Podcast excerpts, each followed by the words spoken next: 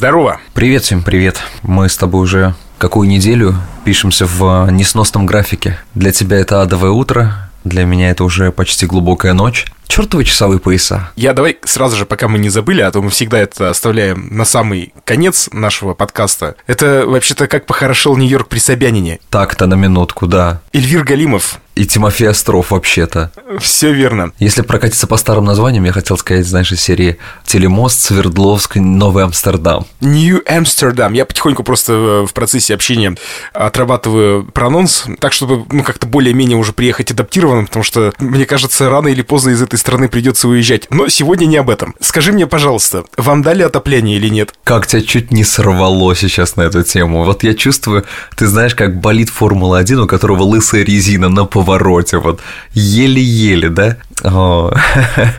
Вам уже тепло, вам дали отопление или нет? Вот я просто всегда каждый год задаюсь вопросом, какого хрена, независимо от заморозков, включать отопление 15 сентября? Серьезно? А у вас в Самаре не так было? А, ну ты, ты говоришь про Самару, но я на самом деле уже немного подзабыл, но единственное, что я помню, что для меня является дикостью сейчас здесь, это когда, например, мне моя мама звонит и говорит, слушай, говорит, ну вот у нас пока горячую воду отключили там на месяц. И я такой, в смысле, то есть отключить горячую воду, типа, что это вообще за традиция такая, это что, я не знаю, языческий обряд какой-то, что ли, августовский. Я не понимаю, то есть, ну, профилактика. Месяц без воды, это считается какой-то нормой.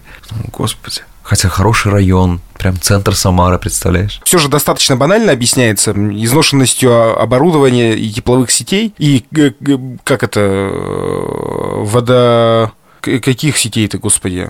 Вот с утра голова не работает. Какие? Водонесущие, короче. Ну, скажем так, ну, водопроводных, наверное. Вот. Во, господи, водонесущие, я сказал, да представляешь, вот. Ага, ты серьезно? Ты, ты не думал, ты забыл это слово, да? Да, водонесущие я это назвал. Я напоминаю, мы пишемся лютым утром э, екатеринбургским и почти ночью нью-йоркской, поэтому за тупняк сразу просим прощения. Это не мы, это наше серое вещество, мы еле вытягиваем. Да. Скажи, у вас э, когда отопительный сезон в Нью-Йорке начинается? По примеру того года, где-то ближе, наверное, к ноябрю был, к середине ноября, может быть, к концу. Тут мягкая погода, не забывай, она мягче, чем в России. Ос- особенно, особенно в, на Урале, извини меня. Потому что из, у нас осень длится где-то в Нью-Йорке, а хорошая, приятная золотая осень длится где-то вот в том году закончилась она ну, в конце ноября. То есть из-за атлантического климата она как бы мягче наступает. Это самое крутое время года для путешествия в Нью-Йорк. И вот эта вот золотая осень, у нас сколько вот сама реально длилась? Ну, две недели, дай бог, да, и сразу быстро опадали листья, и все, голые деревья. А здесь я даже не видел деревьев таких цветов в России из-за того, что настолько они долго, видимо, дозревают до того, чтобы опали листья.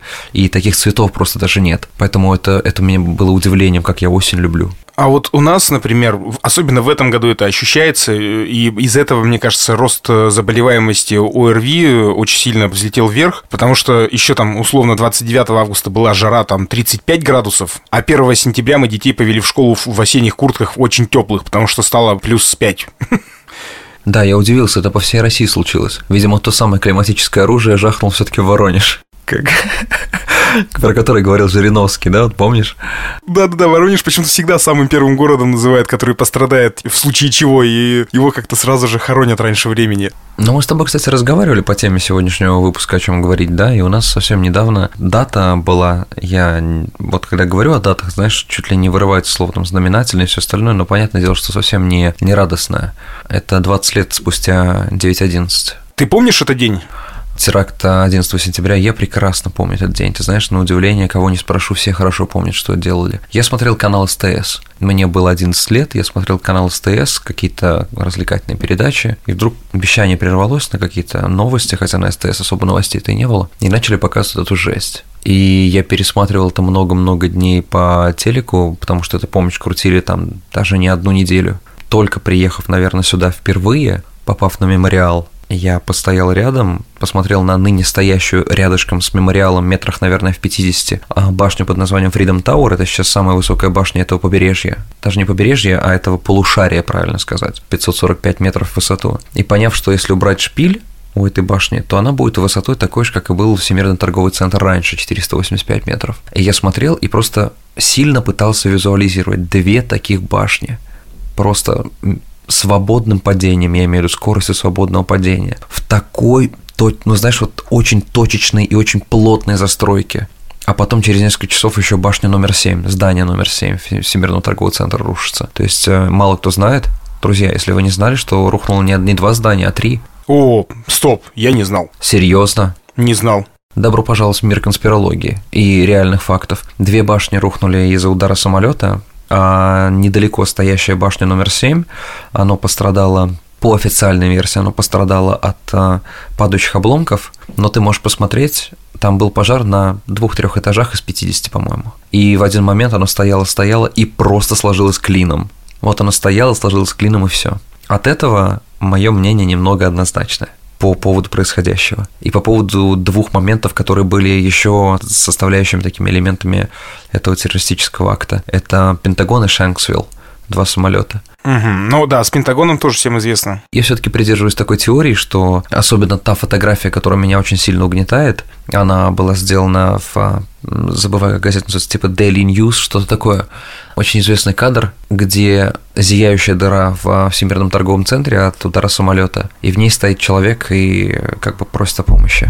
И то есть, когда мне говорят, что балки Всемирного торгового центра центральные несущие расплавились, и а он упал из-за этого – и мне хочется спросить, если ваше топливо авиационное расплавило балки, но оставило в живых человека, находящегося в дыре от этого всего, у меня очень много вопросов к этому. И как так точно два самолета попали вот именно так, на бешеной скорости, да, то есть что это все рухнуло. Я просто тебе скажу, Empire State Building достроен был и введен в эксплуатацию в 1931 году. Лет через 16, 18, 20, я не помню точную дату, но это было около, около 50-го года. В него ударился бомбардировщик, это произошло в субботу, а в понедельник люди вышли на работу в Empire, чтобы ты понимал. Ну, мне кажется, то, что здания как раз тех годов, э, они более монументальные. Тоже верно, конечно, тоже. Но совпадений таких не бывает. Посмотреть фотографии, знаешь, вот я проезжаю мимо Пентагона не первый раз в своей жизни. Я мимо Пентагона в столице Соединенных Штатов, Вашингтон, Д.С. проезжал неоднократно. Я скажу тебе так, что это настолько защищенное место, что там есть куда больше, чем две камеры наблюдения. И когда обнародовали только две камеры, на которых ничего не видно. То есть камера, знаешь, там даже не 240 пикселей, а 60 пикселей, образно говоря, да, на которые якобы что-то попадает в Пентагон, и говорят, что это был пассажирский Боинг. И я хотел бы спросить, ребята, от пассажирского Боинга как минимум должны остаться две самых непробиваемых детали. Это два двигателя. Они же сделаны из титанового сплава, который невозможно расплавить авиационным топливом. И где все вот это вот? И Шенксвилл тот же самый, фотографии которого показывают, есть какой-то котлован, есть какие-то разбросанные ну, мусор, но это не обломки. Подожди, ну, во-первых, начнем с того, что ты сейчас говоришь о вещах, которые я уверен, что я боюсь сказать большинство, но я, по крайней мере, отношусь точно к тому числу людей, которые не знают всех подробностей, потому что нам обнародовали там во время этой трагедии да, только падение двух башен, и мы все это наблюдали в живом эфире, да, я очень помню э, репортаж на НТВ прям Петра Марченко, его, его круглые глаза, как, как будто бы бомбят Белый дом у нас в 93-м году, да, то есть вот это вот ощущение. И вновь в эфире специальный выпуск новостей на канале НТВ в студии Петр Марченко. Мы продолжаем следить за событиями в Нью-Йорке. Буквально минуту назад э, там рухнуло одно из двух зданий Всемирного торгового центра. Сейчас мы покажем то, что было снято операторами ведущих телекомпаний. Вы видите, что э, центр Нью-Йорка окрутан э, дымом. Одного здания уже нет. Это произошло после теракта, который был совершен буквально час назад в одной по крайней мере, то есть того, что я помню, это был... Э, Марченко был первым человеком, который вышел в эфир, ну, потому что, может быть, я НТВ смотрел, когда ты смотрел СТС. Шенксвилл вообще... Я до сих пор не знаю об этих подробностях, я до сих пор не знал, э, вот до сегодня, я не знал, что была еще и третья башня. Ну, это не башня, да, это здание. Я тебе обязательно пришлю сейчас ее фотографию в Инстаграме, чтобы пока ты говоришь. И знаешь, я тебе одну вещь, одну вещь скажу, это сенсация номер один, наверное, сейчас. Они тоже немного почему-то говорят, но когда это у нас прозвучало, мы все просто офигели здесь. Джо Байден приказал ФБР за 6 месяцев обнародовать все документы, связанные с 11 сентября. Все, что было скрыто, он обязал за 6 месяцев обнародовать все, все данные в открытый доступ. Уже какие-то первые документы обнародовали, если я не ошибаюсь, вот буквально вчера или позавчера я читал. Не успел уследить за этим, не успел, но если подтвердится версия, ну, как людей этих называют конспирологами, окей, я тогда отношусь к ним тоже, но я бы все таки больше себя назвал человеком с критическим мышлением. И если все подтвердится, как оно должно быть, то, мне кажется, Джорджа Буша-младшего ждет трибунал. Я э, что хотел сказать-то? Нам, в принципе, вот сейчас, видишь, ты сейчас открываешь э, вторую сторону этой истории, так как ты сейчас в данный момент ты ближе находишься и больше, видимо, интересуешься этим моментом. Но давай так, э, во-первых, это тогда для нас, конечно, это было мирового масштаба событий, и весь, я думаю, что вся планета знает о произошедшем. Но э, в России, и, в общем, это, наверное, предсказуемо, что в России тогда освещали это настолько, насколько это было, во-первых, необходимым, для кого-то, да, то есть вот есть какие-то сухие факты, там, две огромные башни упали, понятно, предсказуемо, что если падают две огромные махины, а, они повредят вокруг стоящие здания, и логично, что и в тех зданиях наверняка пострадали люди, э, не дай бог, кто-то погиб и так далее. Но я как-то заходил пару лет назад, интересовался этой темой, обычная Википедия сообщает гораздо большие подробности, чем а, центральные каналы российского телевидения, о том, что, например, люди еще спустя несколько лет умирали после этой трагедии, трагедии, так как э, они просто элементарно надышались вот этой пылью, которая э, осела у них в легких, и они просто мучительно умирали. В первую очередь даже не пыль. Если, опять же, полагаться этой теории, то можно увидеть на многих снимках, когда уже немного рассеялся этот дым, остались э, нижние этажи Всемирного торгового центра, точнее не этажи их, а вот эта вот а, внешняя сторона, то есть вот типа окна и так далее, и там были видны аккуратно срезанные балки. Ну, то есть вот как это бывает в методе промышленного сноса, под 45 градусов срезаются балки. И срезаются они такими веществами, как э, термит и термайт. Это вот два самых популярных очень-очень высокотемпературных, да, таких вот вещества, которые плавят металл. Они для этого и даны, для этих промышленных сносов. Это некий вариант э, взрывчатки. И от них идет наибольшее количество испарений металла. И вот это испарение металла нанесло наибольшее количество вреда здоровью людей. Очень много людей с онкологическими заболеваниями, те, кто работал без респираторов э, на завалах. Да и в целом, даже если бы не было этого вещества, ты понимаешь, что сколько пыли и сколько всего, то есть там кошмар какой творился, и там никакой респиратор-то особо даже не помог бы. То есть несколько десятков тысяч людей получили не только посттравматический синдром, но также и настоящие страшные заболевания после этого. Поэтому это не только 2997 жизней, которые унесла эта трагедия, но это также и вот а, что сказалось на здоровье. И у нас в эту дату в город на мемориал приезжал Джо Байден, приезжал Барак Обама. Эти фотки я тоже видел, да-да-да. Да, Барак Обама, Джо Байден, вот, и была традиционная минута молчания и, конечно, церемониальная часть а, в дань памяти всем людям. Но я тебе скажу так, ты знаешь, поговорим, ну, как бы о эстетичной стороне вот этой вот памяти, которая существует здесь. Я, конечно, бы хотел, чтобы таких событий вообще не было, но то, как сделан этот мемориал, это лучшее, что я видел с точки зрения памяти людям. Я тебе расскажу такую вещь. Это два сделанных ровно в периметр зданий Северной и Южной башни а искусственных водопада. Это самые большие искусственные водопады в Соединенных Штатах Америки. По ободку, по каемке выгравированы все имена погибших в том или ином месте. То есть они не как-то хаотично расположены, а именно вот где это было. Если это пожарные части, там написано расположение этой части, то есть что принадлежность людей к этому. Плюсом к этому администрация парка и служители этого парка в день рождения того или иного человека в прорезь имена их вырезаны, в, в гравировку вставляют а, бутон, бутон цветка, а, розы белый, и поэтому, когда ты проходишь и видишь цветок, это значит, что у этого человека в этот день мог бы быть день рождения. А второй момент. Количество струй этого водопада соответствует количеству жертв в той или иной башне. И получается, что эти струи стекаются в такую дыру, которую с обычного угла обзора конца и края не видно. Как будто бы они стекаются в черную дыру и в никуда. И такое впечатление, я вот всегда наблюдаю за людьми, которые видят это первый раз или не в первый раз, но от этого невозможно, знаешь, уходить без мурашек просто по коже. Даже не потому, что мы видели эти кадры, а потому что сама идея подана таким образом, что прям с ума сойти можно. И по центру парка стоит одно дерево, которое выжило в этой катастрофе, его выходили в ботанический сад и посадили вновь обратно там, оно еще скреплено некоторыми такими стропами для того, чтобы оно удерживалось, чтобы с ним все было хорошо, оно огорожено. Это некое такое, знаешь, дерево надежды и новой жизни, что дерево как нельзя лучше символизирует вот это вот. И знаешь, что удивительно? Ты можешь посмотреть на кадры, когда башни-близнецы были только построены, они стояли Практически. В каком году башни были построены? Они были построены в 73 году, официально открыты. И когда их построили, чтобы ты понимал, они стояли на берегу Гудзона. А к моменту, когда их не стало, они уже находились в середине острова. Практически в середине.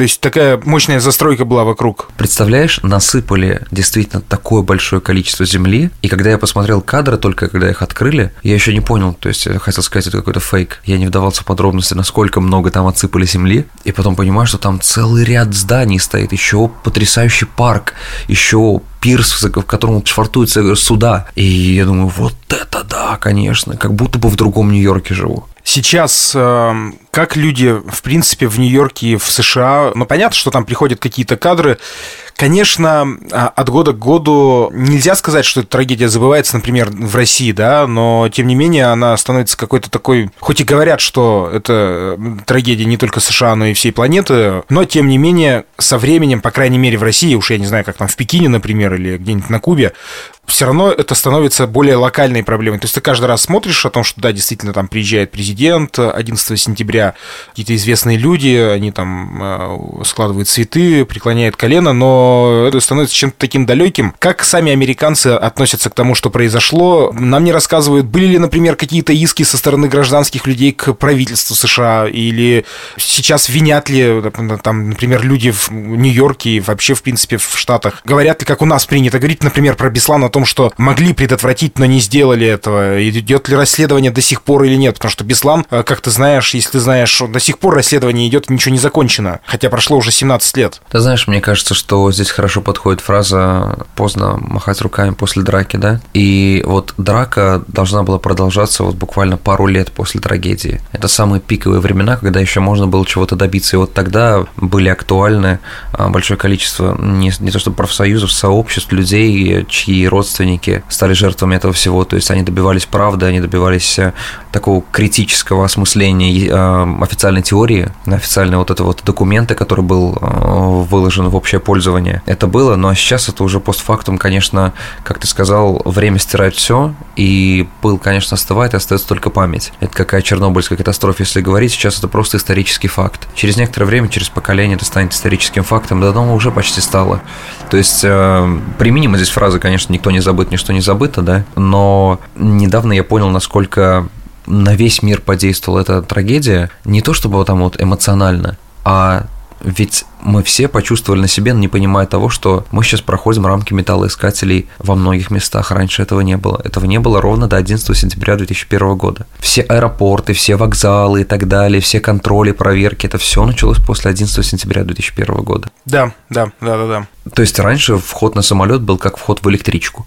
А сейчас ты даже и не представляешь, как было по-другому. А сейчас даже вход на электричку стал как вход на самолет. Практически, да, да. Кстати говоря, ну я не знаю, как, например, в Самаре, когда ты уезжал, застал ты этот момент или нет, но у нас в 2018 году, когда проходил чемпионат мира по футболу, у нас же были игры, и они подсуетились под эту дату, под это событие, и они полностью обшили вокзал, э, железнодорожный Екатеринбургский вокзал, забором обнесли. Хотя это раньше была просто абсолютно доступная площадь. Они поставили платные парковки, чем я очень сильно возмущаюсь. Думаю, ну мы дожили, мы уже и у вокзала должны платить, причем там понятно, что ты за 15 минут не отделаешься въездом и выездом. Они э, поставили рамки металлоискателей, сейчас все абсолютно полный контроль. С одной стороны, учитывая я не понимаю, как это оценивать. Я до сих пор с этим живу, и я до сих пор не могу понять, как это оценивать, потому что, с одной стороны, это раздражает, а с другой стороны, ты думаешь, елки-палки, неужели мы докатились, весь мир докатился до такой черной дыры, когда, когда обычный вход в вокзал требует такой осторожности? Почему мы, простые люди, в каждой стране, независимо от национальности, расы, э, вероисповедания и всего прочего, почему мы должны бояться кучи каких-то негодяев? И я причем говорю сейчас не только о чистых террористах, которые там являются смертниками. Все мы знаем... Страшнее даже, знаешь, страшнее даже просто одиночки, да? Страшнее те, кто... Я-то еще, опять-таки, к вопросу о конспирологах, я-то говорю и о мировом правительстве. Понимаешь, война это, это хорошие деньги. Это понятно. Поэтому я всегда буду придерживаться теории, что все это случилось здесь, потому что было очень выгодно воевать в Афганистане и начать действия в Ираке. Это это мое мнение и все. То есть, а, но вопрос, знаешь, вот перескочу с темы на тему, как раз таки ты сказал по поводу там парковки и всего остального, да, возле вокзалов.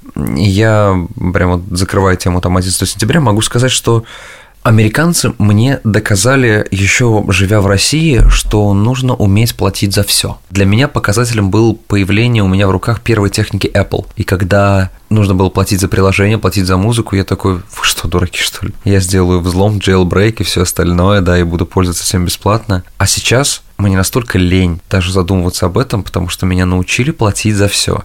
И, например, вот то, что касаемо парковок, американцы меня удивили очень сильно. Ну, именно как бы аэропорты. Город – это ад. У нас Нью-Йорк это ад для парковок, но, но аэропорты, в каждом аэропорту есть зона под названием cell phone parking, то есть как бы типа парковка на телефоне, если так блатно выразиться, чтобы быть в контакте с прилетающим, да, и она всегда бесплатная. Там есть всегда чудесные чистые туалеты, там есть даже комнаты для молитв, там есть зарядки для автомобилей. Это означает, что ты приехал туда, и она находится в одной минуте от терминала от любого. Это большая разница, потому что я недавно со своим другом встречал его семью из Геленджика. Это не тот случай, когда замечательный мужик вывез в Геленджик. Это тот случай, когда замечательный мужик встречал из Геленджика. И вот у нас, э, как ты это, self-time parking ты это назвал? Self-phone parking. А, фон. Логично, что ты же говоришь, что да, телефонная. Мы э, стояли на трассе, чтобы не заезжать на платную парковку, потому что у них задержали рейс. У нас такие ребята тоже есть, которые стоят на трассе. Они, видимо, по старой привычке не знают, наверное, это точно иммигранты, потому что там автомобили, такси и все такое. Кто-то еще. Это синдром мигранта, да, короче? Точно, я тебе говорю. А я приезжаю и с таким удовольствием отдыхаю на этом паркинге. Можно сходить в вендинговые машины, да, и купить там, например, там напитков, каких-нибудь чего-то еще. То есть там хотел в уборную, пожалуйста, у тебя есть. Прилетел кто-то и говорит, все, мы выходим. Я такой, все, я подъезжаю. Ты подъезжаешь к терминалу, и тебя там никто особо не гоняет возле терминала, просто контролирует движение. Мол, проезжайте, стойте, проезжайте, стойте. Никто не скажет, давай, давай. И въезд к терминалу тоже бесплатный, не надо там ждать время. А хотя это аэропорт JFK, Джона Кеннеди, это ну, один из самых крупных аэропортов, там, наравне с Охарой, может. Пока мы стояли, ты вот возвращаясь к нужнику, я имею в виду к уборной, да, пока мы стояли в э, череде вот этих автомобилей, ожидая ожидающих на обочине трассы. Наш туалет тоже можно, в общем, сравнить с вашим. Если говорить о приятности созерцания, пока ты э, справляешь нужду. То есть я тоже видел, как мужчинки выскакивали из машин, прятались за двери и стояли, наблюдали чистое поле. Это так по-русски, мне кажется. Ну, вот этой романтики мне иногда в дорогах даже чуть-чуть не хватает, и я скучаю. Ну, это, конечно, скажут, типа, зажрался и все такое, но вот это вот наша какая-то ламповость бытия, в целом, что все так просто, знаешь... Вот простота, да, да. Да, это простота. Это, знаешь, вот мне иногда кажется, что э, сейчас, живя в Америке и смотря на то, что я делал в России, это приблизительно кажется мне немного так же, как, например, русский человек смотрит на индуса и думает, а почему он делает это на улице, да, например, там даже нужду по-большому справляет. И понятно, что Россия совсем не Индия, она намного более развитая страна, но вот эта дичайшая нехватка инфраструктуры, которая бесплатна просто для людей, потому что, ну, мы цивилизованное общество, мы цивилизованная страна, но у нас есть все возможности сделать такие вот вещи, но, к сожалению, у нас нет таких приоритетов, что иногда не на всем нужно наживаться, иногда нужно сделать что-то для Потому что здесь, как я часто гуляю с туристами, я им показываю город, я им рассказываю о нем, и ты даже не представляешь, как часто я слышу фразу «черт возьми, как сделано для людей». Хотя Нью-Йорк еще не самый приятный город для жизни, то есть есть еще лучше места. А ты идешь и понимаешь, что вот такая мелочь, как, например, вода для гуляющих, да, вот просто там э, фильтрованная вода из, из кранчиков чистых, замечательных, уютные, замечательные туалеты, в которые не страшно зайти нигде, поилки для собак, понимаешь, везде находятся, пакетики для собак, если ты велосипедист, у тебя часто на пути встречаются ремонтные наборы, которые просто там цепи привязаны, но насос, какие-то гаечные ключи и все остальное, у тебя все это есть, потому что, ну, мало ли что случится, цепь подтянуть тебе надо, ну вот, подошел, сделал это там. И вот таких вот нюансов тьма, просто тьма. И ты понимаешь, как к хорошему ты быстро привыкаешь, потому что когда это будет отсутствовать, и вот опять же вопрос, например, того же выгула собак, да, как это культурно, раз везде есть пакеты, ну а что сложного, я взял пакетик, я убрал спокойненько. Ты заходишь в любую уборную, там везде есть туалетная бумага, там везде есть чудесное мыло, есть санитайзеры. На всех улицах сейчас стоят там, ну не на всех, на многих центральных улицах стоят бесплатные санитайзеры. Ты подошел, руку поднес, он сенсором тебе вылил санитайзер, ты помыл руки, пошел дальше. То есть то, что кажется нормальным, у нас воспринимается как вау, если бы такое поставили, у нас была бы благодарность. А здесь молодцы. Я, мне нравится, что американцы за это не благодарят. Мне нравится, что американцы считают это, сука, естественным. Потому что какого черта за мои налоги я еще должен благодарить вас, что вы мне это поставили? Мы потихонечку стремимся. У нас вот есть рядом со мной, буквально рядом с парком Маяковского, вырос за несколько лет лет за пять, наверное, Клевер Парк, и там наконец-то поставили столбики, то есть это инициатива именно застройщика, э, поставили столбики с э, небольшими такими ящичками, в которых есть э, вот эти вот выкатные мешки одноразовые, если ты также вокруг, но я думаю, что они в первую очередь, скорее всего, о себе, конечно, позаботились, чтобы у них не загажена территория была, и вот есть для тех, кто выгуливает своих собак, такие мешочки. А теперь шок-контент, я забью последний гвоздь в этот эпизод. Шок-контент для тебя. Я сходил на днях в Почту России. Уже интересно, да? У меня прям сразу на эту историю потом будет противопоставление с почтой Америки, потому что я связался с ней день назад. Давай, рассказывай. Я предлагаю все-таки это оставить на следующий выпуск э, о сравнении почт, но я вот сейчас вобью этот гвоздь. Ручки на почте России стали платными маркетинг добрался и до них. То есть сейчас вот нет той привязанной ручки, когда ты приходишь, и у тебя есть возможность написать, заполнить, значит, э, свое извещение, и ручка остается у них лежать на вот этой стойке. Сейчас это тетя, хорошо обученная, э, руководством, так скажем, вымуштрованная. Ты приходишь и говоришь, а, стоп, э, а где ручки? Она такая, 10 рублей. И вот так вот тебе ручку подает, у нее целый набор. Ты такой, ну, как бы я привык, что здесь на, на веревочке ручка была, а где она? Все, э, забудьте о халяве. Я говорю, а может быть вы мне свою ручку дадите? Она такая, нет, руководство запретило. Я говорю, маркетинг добрался и до Почты России. Я не знаю, как это оценивать, хорошо это или плохо. Не хочу, знаешь, на таком противопоставлении заканчивать, но случай мой, а из-за того, что жители Америки часто переезжают с места на место, из-за того, что это мобильные очень люди, представляешь, сколько у тебя почтовых адресов будет в твоем багаже за это время. И поэтому почта приходит то в одну точку, то в другую, то в третью, да, и некоторые важные документы ты можешь просто профокапить. И ты заходишь на сайт а, почтового сервиса, USPS он называется, United States Postal Service, и, короче говоря, ты просто вбиваешь данные твоего старого адреса, и вбиваешь данные нового адреса, куда тебе должно все приходить, платишь 1 доллар, ну, то есть, представляешь, для американцев, что такое 1 доллар, и вся почта со всех мест, где ты жил до этого, приходящие на твое имя, туда больше не будут приходить и будут идти только на твой адрес. И ты никуда не должен ходить, ни в какое отделение. И даже старая почта? И даже старая почта. А, ты имеешь, которая уже пришла? Ну, например, на старые адреса. Которая уже пришла, к сожалению, конечно, нет. Я имею в виду вот все, которые отправлялись на эти адреса. Легкая смена адреса для почтальонов э, в один клик. Три минуты один доллар, один клик, и мне не нужно ходить ни в какой сервис, и все будут в моем почтовом ящике здесь. Подумать. А за ручку заплати. У, нас так теперь. Но для меня это реально вот сейчас я... А, так, хорошо, давай на этом закончим сегодня. Это был подкаст «Как похорошел Нью-Йорк при Собянине». Мы заканчиваем на улыбке, хотя э, эпизод-то как раз мы... Ну, не то, что вы хотели там сделать траурным, но тем не менее вспомнили это событие, да. Ну, такое событие, такая дата, и не вспомнить ее как бы было бы, наверное, неправильно, я так думаю, потому что об этом знают все. А сейчас, я думаю, что об этом и о подробностях узнало еще больше людей, тех, кто послушал этот подкаст.